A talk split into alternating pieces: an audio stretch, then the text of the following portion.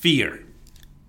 When you hear the word fear, what do you think about? Do you think about something that you're so scared of that you cannot move?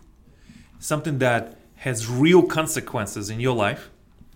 Something that is so paralyzing, so constricting that makes you feel as if there's no escape from it. Hi everyone, this is Mark Guy, and I'm sorry if I scared you off with my little introduction.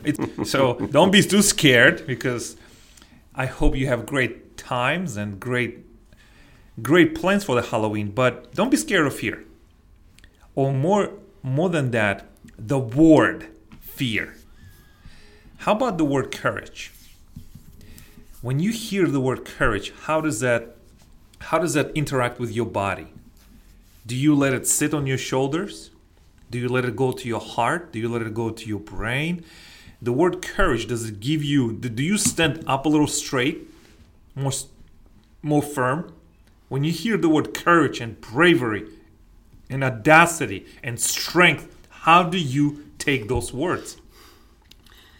I have to throw something in. Go ahead. Okay, well, it's good thing you don't have anything on the table to actually literally throw at Yeah. me, but you mean into this episode. Go ahead. Yeah, I've got Go to. I've got to say this because it's just crossed my mind as you're talking about courage. Do you know there are actually people who are afraid to be courageous? They have a fear of courage. They have a fear of what it takes to be courageous. I, I I agree with that. And you know, John, what I want to make sure that we cover in this episode is that fear. Do you respect fear? Uh huh. I do. Okay. Why do you respect fear? And what is it in, in this essence of fear? Because I love this topic, John. Do you like this topic? Yes and no. Okay, okay, okay. So let's let's let's let's dig deep into this because I have a lot to cover, a lot to discuss, and a lot of ponderance and a lot of very provocative questions. So let's just finish this one right here. Okay. You said you respect fear. Briefly tell us why. I think fear can be your friend at times. Okay.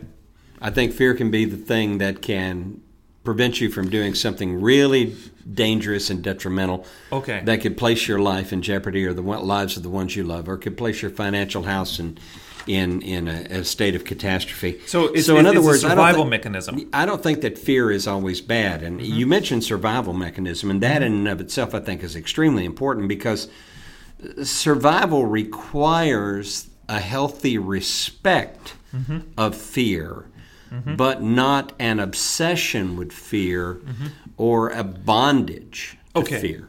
So you so the way that I see this um, relationship is you see fear, you see it. So would that be like, for example, you are the Earth, and the fear is the Moon, or fear is the Sun? No, I think Okay. if you're going to think of it in that terms, I'm the Earth and fear is a meteor Okay. about to crash into the Earth. Or an asteroid. Ah, Okay, because the moon, well, because the moon See, the always moon is- circles around. Right, and the moon is around. important to the Earth. Okay, it's important to the Earth. It would be more of a fear if the moon suddenly spun out of orbit and we no longer had it there to affect our gravitational force. But okay, well, let's let's go. a little, let's discuss this a little further because you know this is Speak Brave and we can do whatever we want. Yeah. So including speak brave in a crazy way.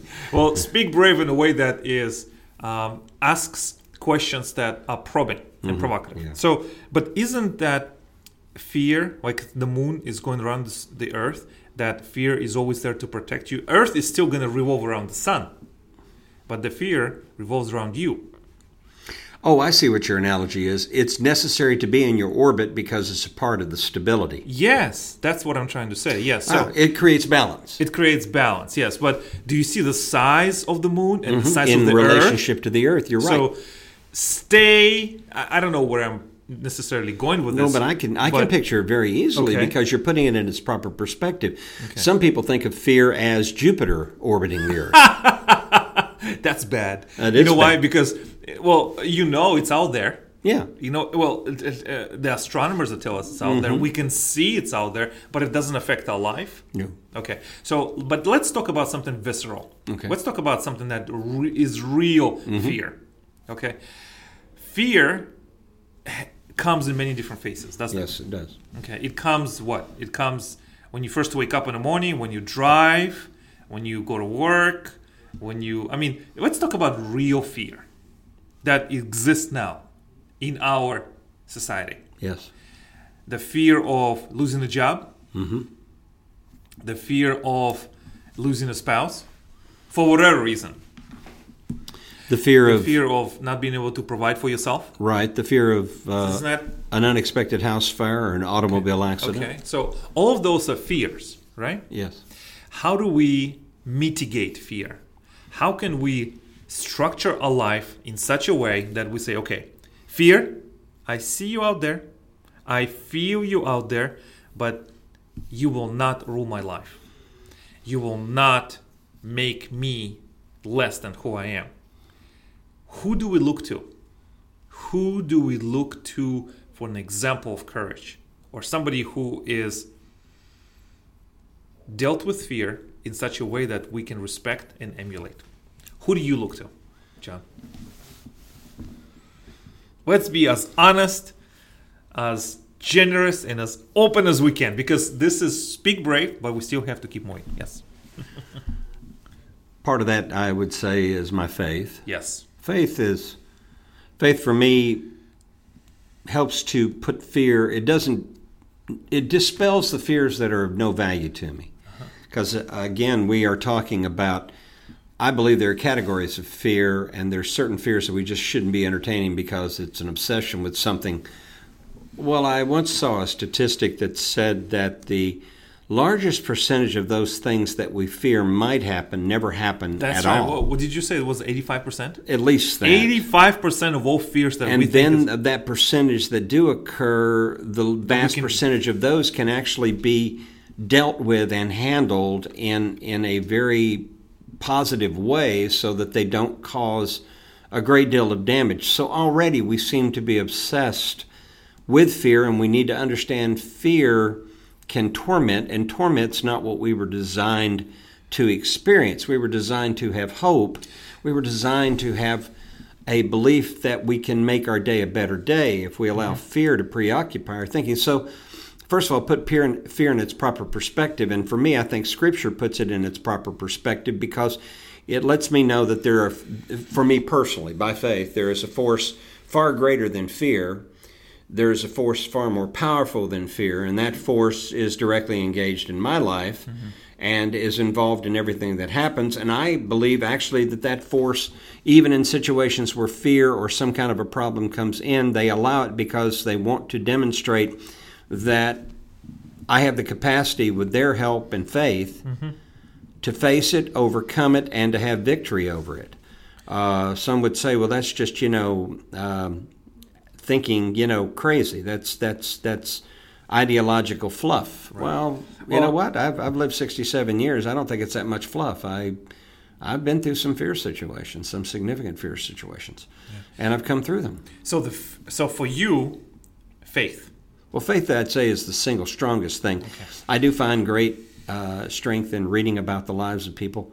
Particularly, I'm reading a book right now about um, what they call it's called The Torch of Freedom. It's by uh, George Gazzardo, and George uh, is, of course, a historian. And in George's writings, what he does is he talks about the elements, the foundation, the basis of liberty. And in the basis of liberty, there is a cost for liberty because the individuals who wanted to express the right of man to have that natural liberty, that natural mm-hmm. right to freedom to choose and select and to take the course of action, Right. they had to overcome some incredible things, and that included fear of imminent, even death. For people in the church like Martin Luther, it was fear in his day. The idea of being excommunicated from the Catholic Church was a terrible thing because if you did That's- not have that- the church backing you up, you literally were ostracized by the community. You'd be dead. You would, you, You'd be dead. You'd be an outcast. Yeah. Even if you were alive, you would be dead to the Yeah. people around you. And that's not the way to survive. And so that So- takes courage. That takes courage. So, one of the things I want to discuss in this episode is what is the price of courage? The price of courage is that rooted in decision? Is that rooted in decision where you say, you know, I have been living with this fear for some time. I'm not going to take it anymore. I can decide not to be fearful. What is the price of courage really? I mean, is the price of courage, um, is that maybe recklessness? It could be. When you decide, you know what, um, anything will be better than this, or you may think, you know what, uh, I try this and it doesn't work, or I try this and it doesn't work. What do I have to lose? I mean, the the thing. I mean, you can go worse, right? You, Yeah. you can go worse, but if you don't try, if you don't try to do it now, what is the guarantee that things will change?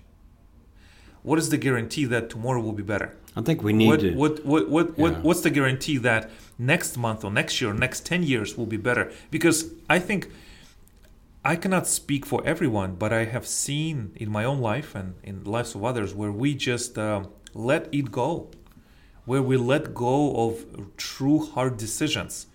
The, and i think some true hard decisions require an element of courage. Oh yeah, I agree with I- you completely. I think it's it's it's like this relationship where you have courage and fear sitting in your living room, and who's going to take over? Yeah.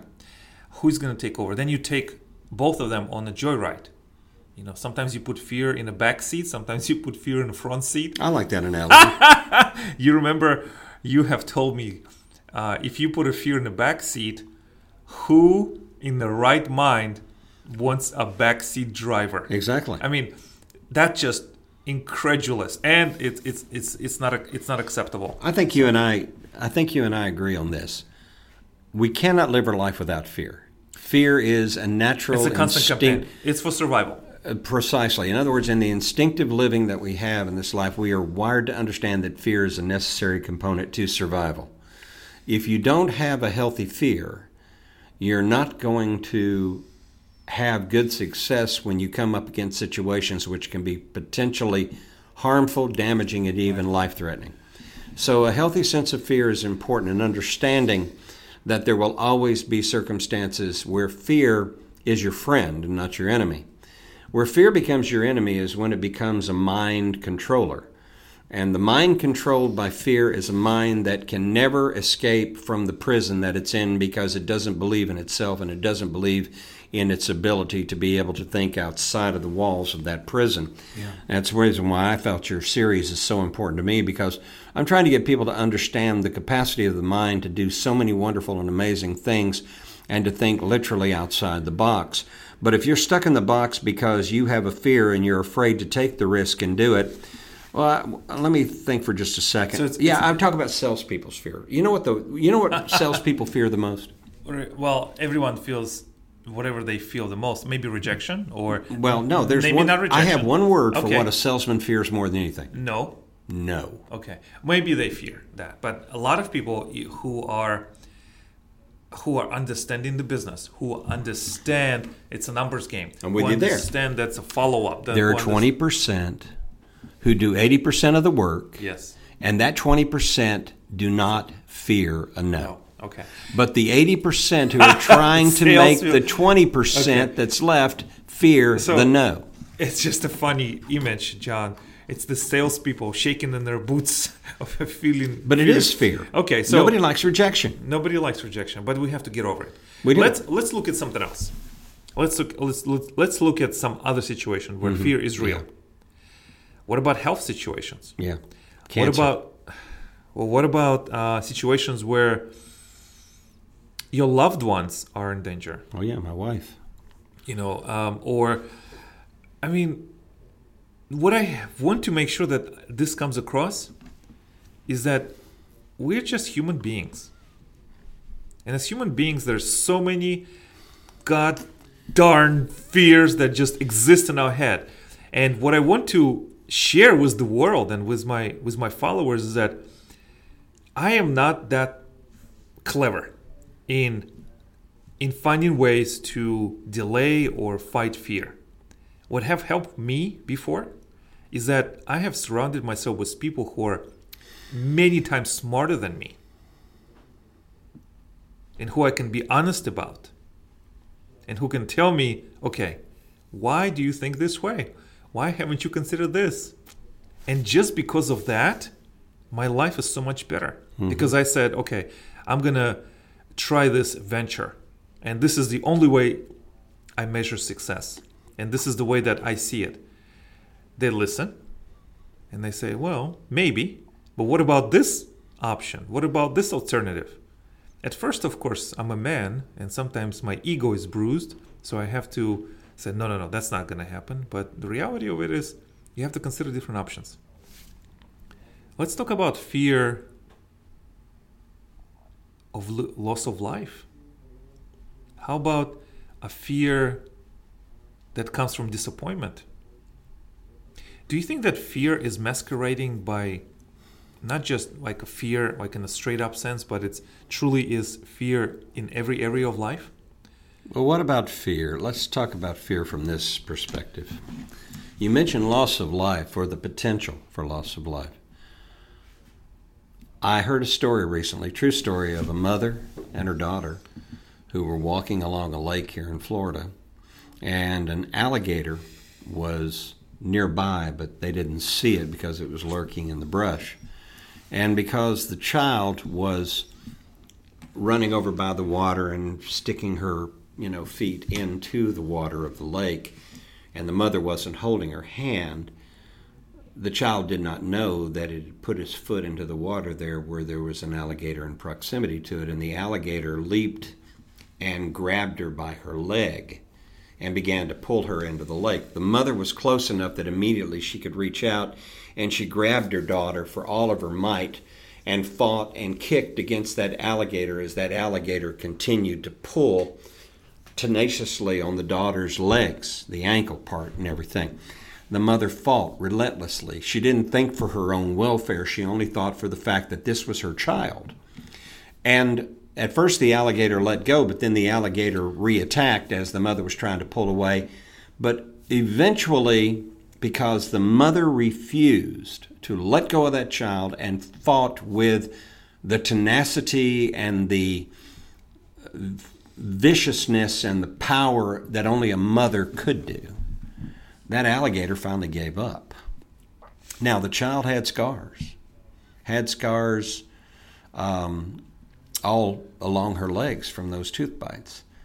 But the daughter was very, very proud of those scars, and she was showing those scars when they had healed to her friends. But then she says, I want to show you the scars that I'm most proud of.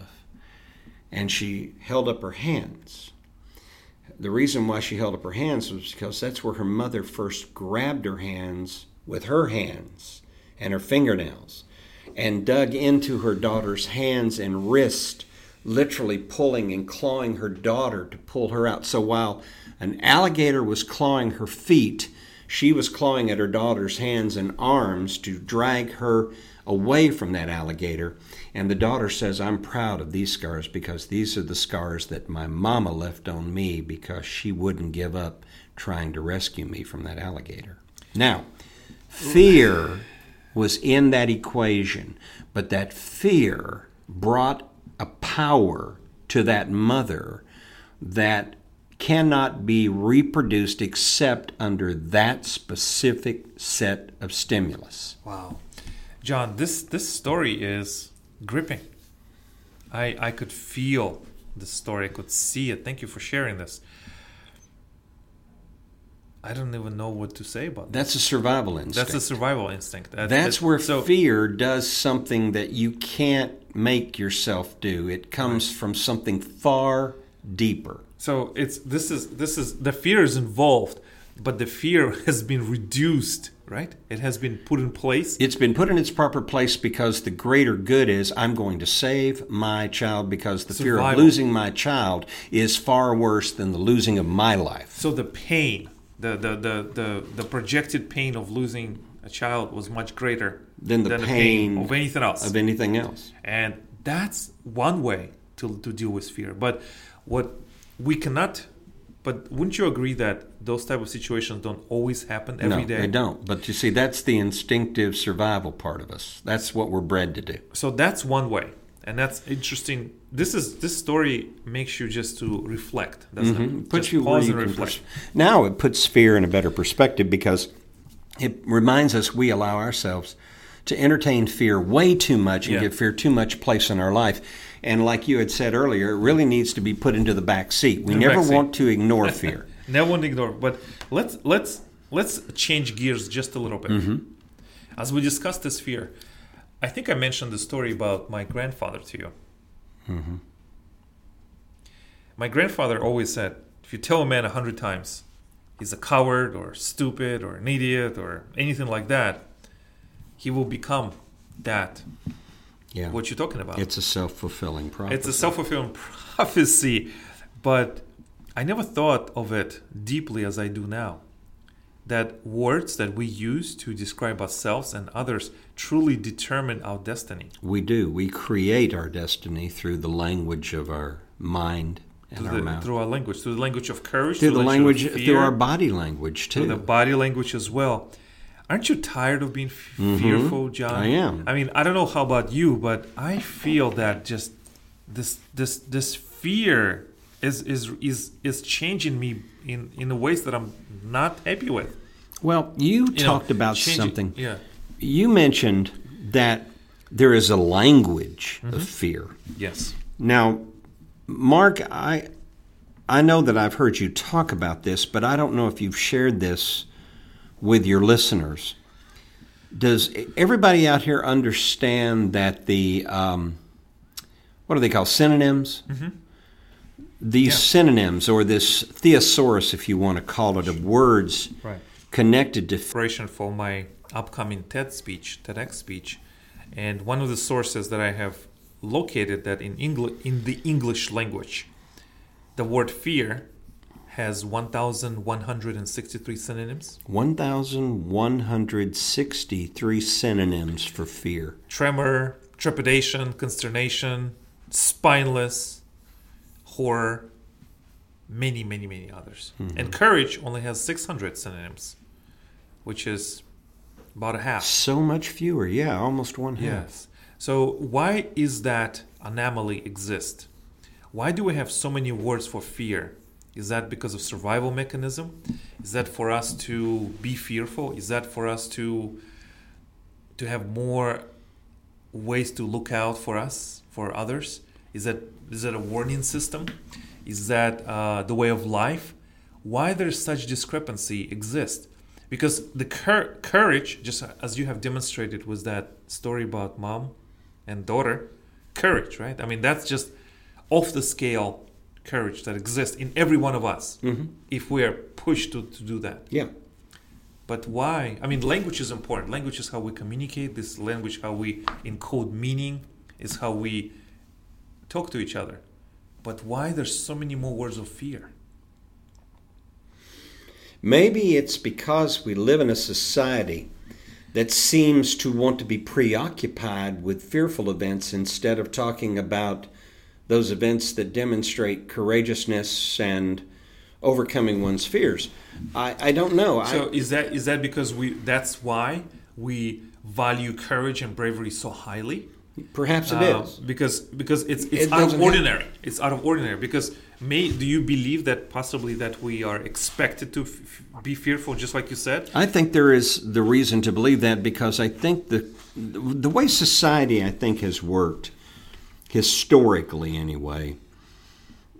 Maybe if one reads the Financial Matrix, they'd get an idea of that. Orrin Woodward wrote the Financial Matrix. It was a New York Times bestseller, and in it he talked about the subjugation of the masses who are the productive class as opposed to the elites who have the money. And there was a time in history when the common way to subjugate masses was to, Control with fear. well, not just control with fear, put them into slavery. And slavery is in its own form of fear because if you don't do your work and if you don't produce and you don't provide and you don't do all this work that's required by the masters, you will be beaten into submission, your children will be killed. And slavery is such a terrible and evil thing. So, do you believe? Uh, we'll just shift the angle for just a moment. Mm-hmm. yeah. So, do you believe the language has evolved to control Mm-hmm. the language and to control the population? I mean, this is not. I'm some, going to say that, Mark, and that may sound like a conspiracy theory, but Uh, why we're not is going. Yeah, we're not going to conspiracy, but we're discussing this important issue. but why is it that Why it there's seems so much more words of fear? Well, we hear Why it all the time. I mean, Mark, turn on the television set and watch national news.